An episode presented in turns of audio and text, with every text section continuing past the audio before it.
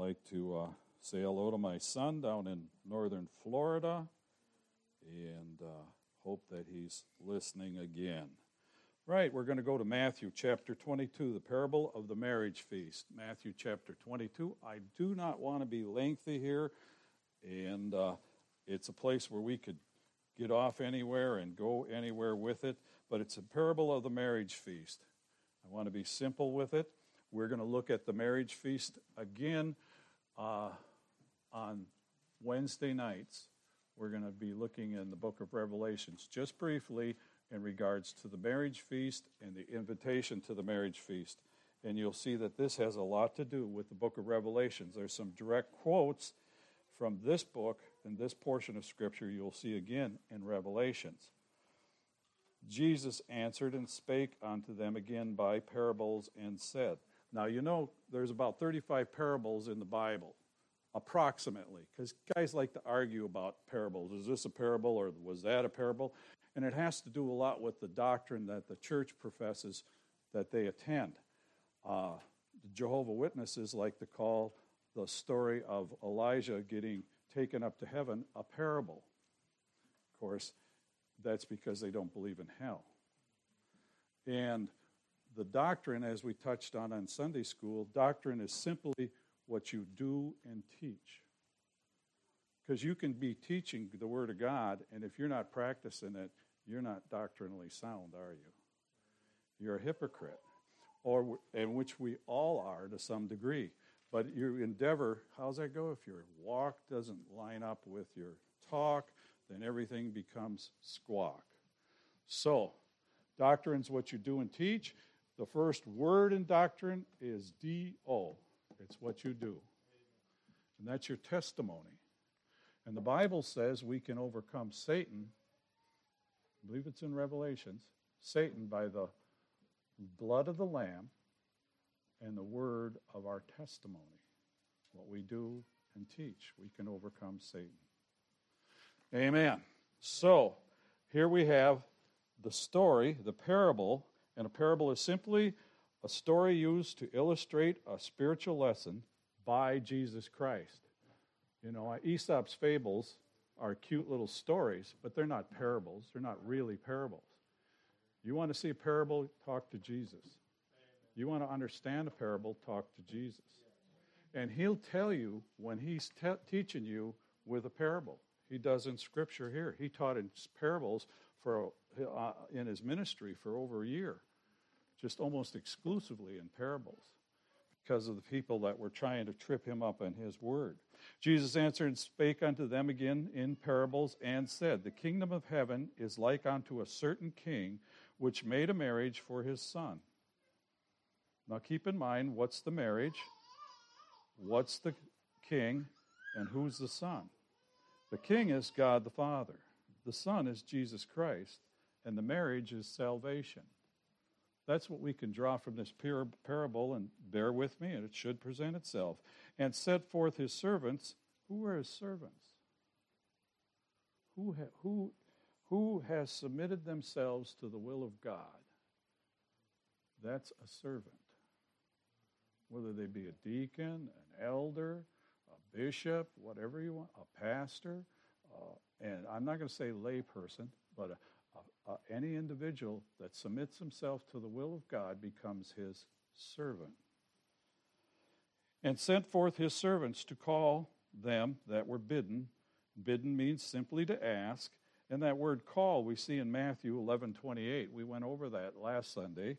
Matthew 11, 28, Come unto me, all ye that are heavy laden, and I will give you rest. The first word in that, in that promise is come unto me, first three words. Then there's a comma. And then it tells you he'll give you rest. Talks about taking the initiative to come to God. We have to come to him to receive rest. Whether it's in prayer, whether it's reading his word, whether it's uh, uh, sub- subjecting yourself to a Sunday school lesson. I like I love our Sunday school lessons. Call them that were bidden to the wedding. And they would not come. And they would not come. Again, he sent forth other servants saying, evangelists, pastors, people burdened, relatives have been praying, saying, Tell them which are bidden, Behold, I have prepared my dinner. My oxen and my fatlings are killed, and all things are ready. Come unto the marriage. What he's saying is it's important. It's coming up. It's, it's close. You see, they didn't have refrigeration. They didn't just go butcher a couple of cows and then hang them up for four days to cure and then put them in the freezer and let it continue to cool down and then get them all processed and cut up. They didn't have time for that. They didn't have refrigeration. When they butchered those oxen, it was in anticipation for how many people were coming. Heaven's being prepared in, in, in anticipation of how many people are coming right now. Look at your scripture. It'll say, Behold, uh, I won't go there yet, but it, it says in scripture, Christ is preparing a place for you. He's interceding on your behalf. He's, and the Holy Spirit's interceding on your behalf. You're being invited to the feast. The marriage feast, which we'll find in Revelations chapter 19, is where we'll go in another Sunday or so. But this feast here is the one that we're experiencing right now. We'll find three marriage feasts figuratively in Scripture. This is the first of the three. But they made light of it and went their way to his farm, another to his merchandise. I got to work on Sunday. I got to put in crops on Sunday. I know one of the most successful wheat farmers in the state of Kansas, and Kansas produces over 80% of our nation's wheat and some 40% of the world's wheat. He doesn't plant anything on Sunday. And he's one of the biggest wheat farmers in the country. He's in church on Sunday. And the harvesters, when they come to his field to take it off, he tells them, You're not going to be cutting wheat on my place on Sunday. You can go to my heathen neighbor and cut wheat.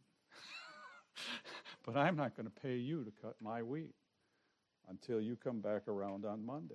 And it better be after midnight. If you know anything about it, they cut wheat 24 7 when they start knocking down wheat. All right.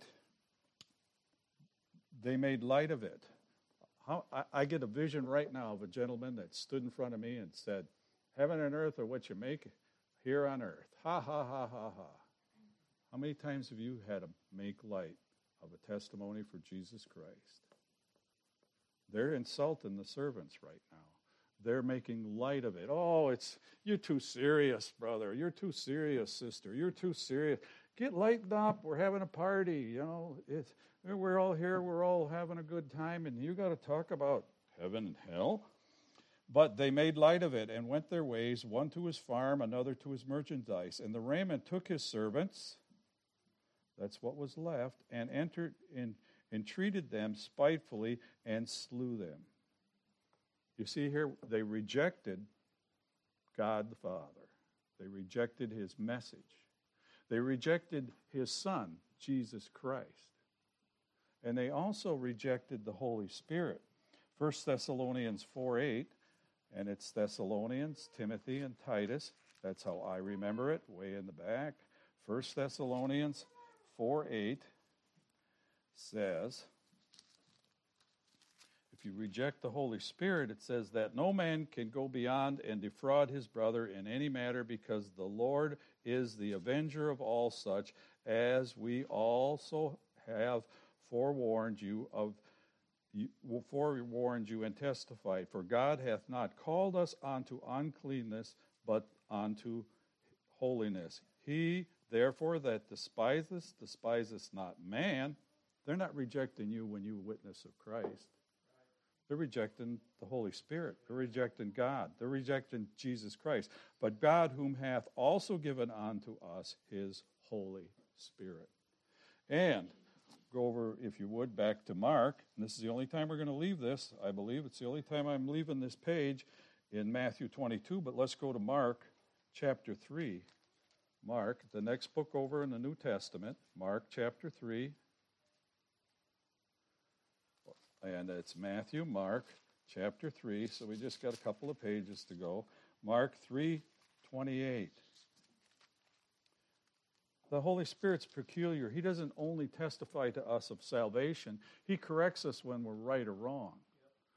He's our conscience. I heard a psychologist one time explain to me, he says, You Christians, all you do is develop your conscience.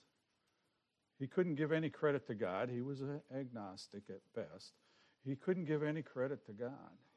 He was all hung up on man and you shall be as gods, knowing good and evil. And he took that to the extent that he uh, said, We develop our conscience. Yeah, my conscience is open to the Holy Spirit. And it saves me a lot of trouble. It saves me a lot of trouble. I remember the first time I stole a pickle. First time I stole in my life. I was about the size of one of these little shavers that are barefoot running around here, maybe a little older, because I could walk over to the neighbors, and he had a wonderful garden, big pickle patch.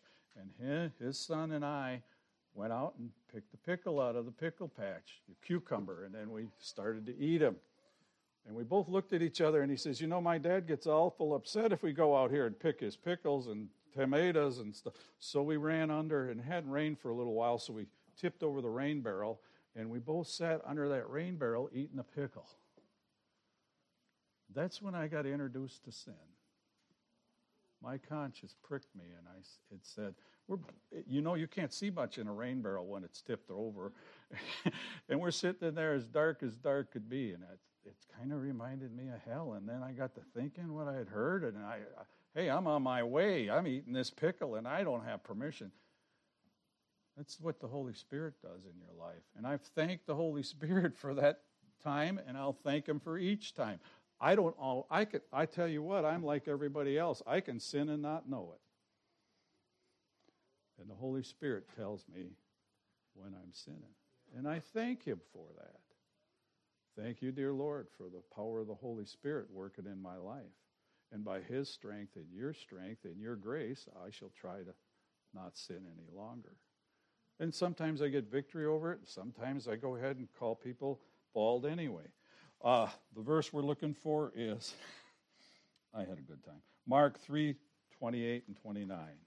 Mark chapter 3, 28 and 29. The servants getting rejected.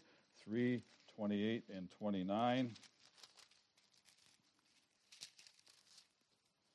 It says, Verily I say unto you, all sins shall be forgiven unto the sons of men, and blasphemies whatsoever they shall be blasphemed. Now, the sons of men, we, we're looking at Samson, you know, and we're talking about the sons of God and the sons of men, children of God, the children of men. So, where does this take you here? This is the unsaved he's talking about right now. I don't want you to confuse it always with yourself, if in fact you're saved. Verily I say unto you, all sins shall be forgiven unto the sons of men, and blasphemies, eh, wheresoever wherewithsoever they shall blaspheme. Blasphemy is saying falsehoods about, especially about God. One of the biggest falsehoods you can say about God is, I'm saved. And present yourself as a product of the king, as a child of the king, and you're not. That's one of the big, and here we're going to look at it. Verily I say unto you, all sins shall be forgiven unto the sons of men, and blasphemies wherewith so they shall blaspheme. But he that shall blaspheme against the Holy Ghost hath never forgiveness, but is in danger of eternal damnation. You certainly are. When you deny Christ, he says, He who denies me before men, him also shall I deny before my Father which is in heaven. When you say you're a Christian and you're really in your heart, you don't know you're a Christian, or don't know for sure, or you just want to get the preacher off your back, or Aunt Carl from, from spending too much of his time talking to you and you just feel a little uncomfortable. Or maybe you're at work and you want that holy roller kind of guy that, that, or that holy roller kind of girl just to leave you alone. Yeah, I'm saved. Get out of here. That's when you deny the Holy Spirit the most, and that's what he's talking about here. You're in danger of damnation. You're in danger of hell. You're really on your way. You're getting the whole crowd pretty mad at you. Okay, that's the garment. I could never understand when I read this what why such a penalty for that we'll get there and we'll close it that's the most that's the heart of it but when the king heard thereof let's go back to matthew chapter 22 verse 7 and we're going to finish that up we've got about 14 verses and our lesson 14. We're halfway through 14 verses, and we'll conclude this. But I wanted to bring it down to earth because all of us like to think, man, if we're, if you look at it in one sense, well, I'm going to the wedding. Why did he get so mad at me? He couldn't get anybody else to come. I showed up. Preacher's been begging me to come to church. I showed up. I should be getting rewards now. I'm on my way to heaven, ain't I? That's wrong English, but it's true. Ain't I on my way to heaven? Are not. But when the king heard thereof, he was wroth, and sent forth his armies, and destroyed the murderers, and burned up their city. Judgment by fire, the end of this planet. Then saith he to his servants, The wedding is ready, but they which are bidden were not worthy. They made excuses. They had their own thing. They wanted to go to merchandise. They were busy making money. Go ye therefore unto the highways, and as many as ye shall find, bid them to the marriage. Two little girls that were here this week, their dad is Wild Bill. Enough said? Their dad, their grandfather. And he's a nice man. He's a mountain man plus, but he's a long ways from attending church. So these servants went out into the highways and gathered together as many as they found, both bad and good. Brother Fred, that's why I'm here today. I fall into this category. And the wedding was furnished with guests. And when the king came in to see the guests, he saw there was a man which had not a wedding garment. Oh, wow. What's a wedding garment? Well, you don't have to go very far into Revelations chapter 3, and you'll find out that you'll be clothed in white raiment. When Jesus Christ, when you die, and that man right now is wearing a white robe in front of his Maker right now. I'll guarantee you that because my Bible says so. Over seven times in the book of Revelations alone, it talks about wearing a white garment, you'll be clothed in a white garment if you've accepted Christ as your personal Savior. It's true. Are you wearing a white garment this morning? Is there one waiting for you with your name on it hanging up there, that new name written in glory? You can take this anywhere as an illustration, couldn't you? But you have a white garment waiting for you. And when that man, no matter if he, no matter any man dies who knows Christ is, if he's robbing a bank, or she's driving the getaway car, if they've accepted Christ, truly accepted Christ as their personal Savior, there's a garment hanging there. He's going to wash you and cleanse you, make you whiter than snow, forgive you. That's grace. That's that thing we all like to uh, get, but we never like to give much of it. It's a little bit like money and gold, you know. We like you get miners. Everybody likes that gold. Nobody likes to give it away. But the wedding feast, he shows up. He comes there at the wedding, and when the king came to see the guest, he saw that there was a man which had not a wedding garment. He didn't have that white robe. He didn't have that garment. That's why it gets so severe on him. And he saith unto him, Friend, how comest thou in hither not having a wedding, wedding garment? Notice he addresses him, and in your King James Bible, there's a comma and the capital friend. Now, since when did friend, you know, was a person, place, or thing in my Bible or my English upbringing? And it wasn't a period there, it's a comma and it's a capital friend it's obvious he's not a brother. He's not a son of the king. He didn't have a wedding garment. He didn't meet the only requirement. And do you know that if you study, I was going to take my glasses off, they're in my hand. Uh, if you study scripture and you know anything about the Hebrew culture, and this time it's Jewish culture now, we're in the New Testament, when you have a wedding, who, who foots the bill? Even today in our culture. Who foots the bill? Yeah, the old man foots the bill. That's why I had all all boys, right? No, we had a boy and a girl. Yeah, yeah we do have a girl. We got to keep that right. But that's why I wished I had all boys. It was, you're going to foot the bill. You're going to foot the bill. The king there, he was footing the bill for the wedding garment. He was. When you come to that wedding feast, you showed up there, they'd have fancy garments. Or when they invited you, they came and there's portions of scripture you can read about. Guy comes to the door. You're invited to the king's wedding, and he drops the garments right there for you. You get dressed up and go. Jesus Christ presented you, everyone in this room, I'm going to take that far, that can comprehend it. He's got garments right here for you right now. He does. Are you going to show up at the wedding dressed in those garments? Or are you going to do your own thing and do it my way? You know, we talked about Elvis Presley a little earlier. I did with a friend of mine, four services. One of the songs I remember him singing, and he was saved. I know a man who witnessed to him. And Elvis Presley had accepted Christ as his personal Savior. It's hard to believe, but it isn't if you know his background. And one of the songs he sang that rings so well in my life is I Did It My Way. Frank Sinatra coined it. Willie Nelson, I think, wrote it. Uh, Elvis Presley sang it. And I did it my way. Are you doing it your way? That's what this guy was doing. He was going to the feast. He was he knew about it. He'd been invited. He he evidently had some other things he wanted to tend to before or after, so he didn't wear the garments. I'll get saved later. I'll talk about Jesus later. Let me get to the point in my life where I'm not worried about where I'm making my money and I won't fall under conviction for how I got it. And I'll, I'll go to church and talk to me about Jesus then. Or when I get married, I'm going to get right with Jesus. I'm going to talk to Jesus then. I'm going to accept him then.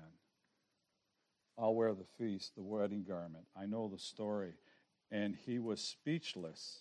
God doesn't have anything to say to you. Once you once you stand for him at the judgment seat, he's going to ask you one question. I don't know the exact words. He's not going to ask if you're Baptist, Methodist, Lutheran, Pentecostal, whatever. He's just going to ask you what you did with his son. That's all. The rest is going to be self explanatory. His word is very clear. If you're not wearing the garment of salvation, you're not going to get to heaven.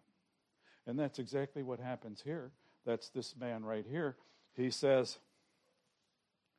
he says, Then said the king to the servants, Bind him. And in this, this case, I believe the servants, I hadn't looked it up in what we'd like to call the original language, but servants too uh, are angels. And I think in this point, he's asking the angels. I don't think we'll have privilege, we will take that kind of vengeance, because some of those people will be well on deserving of heaven. Bind him and bind him hand and foot. And that's where we know hell's not going to be a comfortable place. You've got to be tied up to be thrown in it. Bind him hand and foot and take him away and cast him into bitter darkness. There shall be weeping and gnashing of teeth. Where did you hear this before? Weeping and gnashing of teeth? For many are called, but few are chosen. That's the plan of salvation right there. It's echoed all through your Bible Old Testament, New Testament. Book of Revelations, the prophetic books of Bible. You can find it again in Daniel. What garment are you wearing? Let's all stand. We got a lot of things to look forward to today. We've had some dark things happen today. Uh, 50 feet across the street, someone went on to see their maker. I want to have a sign put above that exit. You're now entering the mission field. That's the mission. We got a nice one here preaching Christ is man's only hope. We'll echo that through our, our uh, different ministries. But this one message will be to each one of us. You're entering the mission field when you step out that door.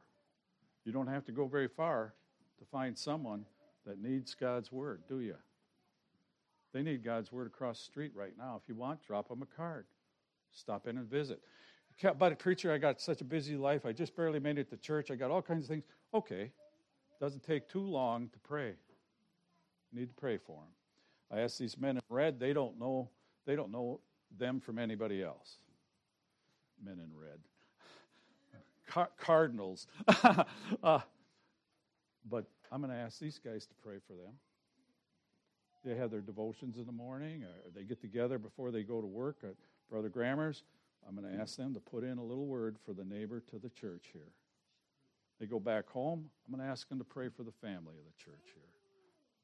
What else can you ask for? What else can you do? But we pray for them. I told the, the bride of that man that died, I says, I can't pray for him, but we can pray for you. And so let's pray that they get stronger from this, that uh, they get to the wedding feast, every one of them. And you know someone else. Maybe they're close to eternity, maybe they're not. Maybe you're the one that's not putting on the robe, that you're putting it off, the invitation. You know what God wants you to do in your life, and you don't want to square it away. I'm not saying He wants you to uh, throw down everything and run off to eternity, like Brother uh, said in Sunday school class. He just wants you to work with Him. What are you resisting God about this week? What are you fighting with Him over? What's the challenge in your life? Talk to the King. Go to the Son. They got a, they got the garment waiting for you. It's hanging right there. It'd be the first thing you're going to see one day. Might not have any trim on it when you get there. At least I'm hoping mine has some trim on it. Mrs. Anis, Mrs. Ananias, start playing.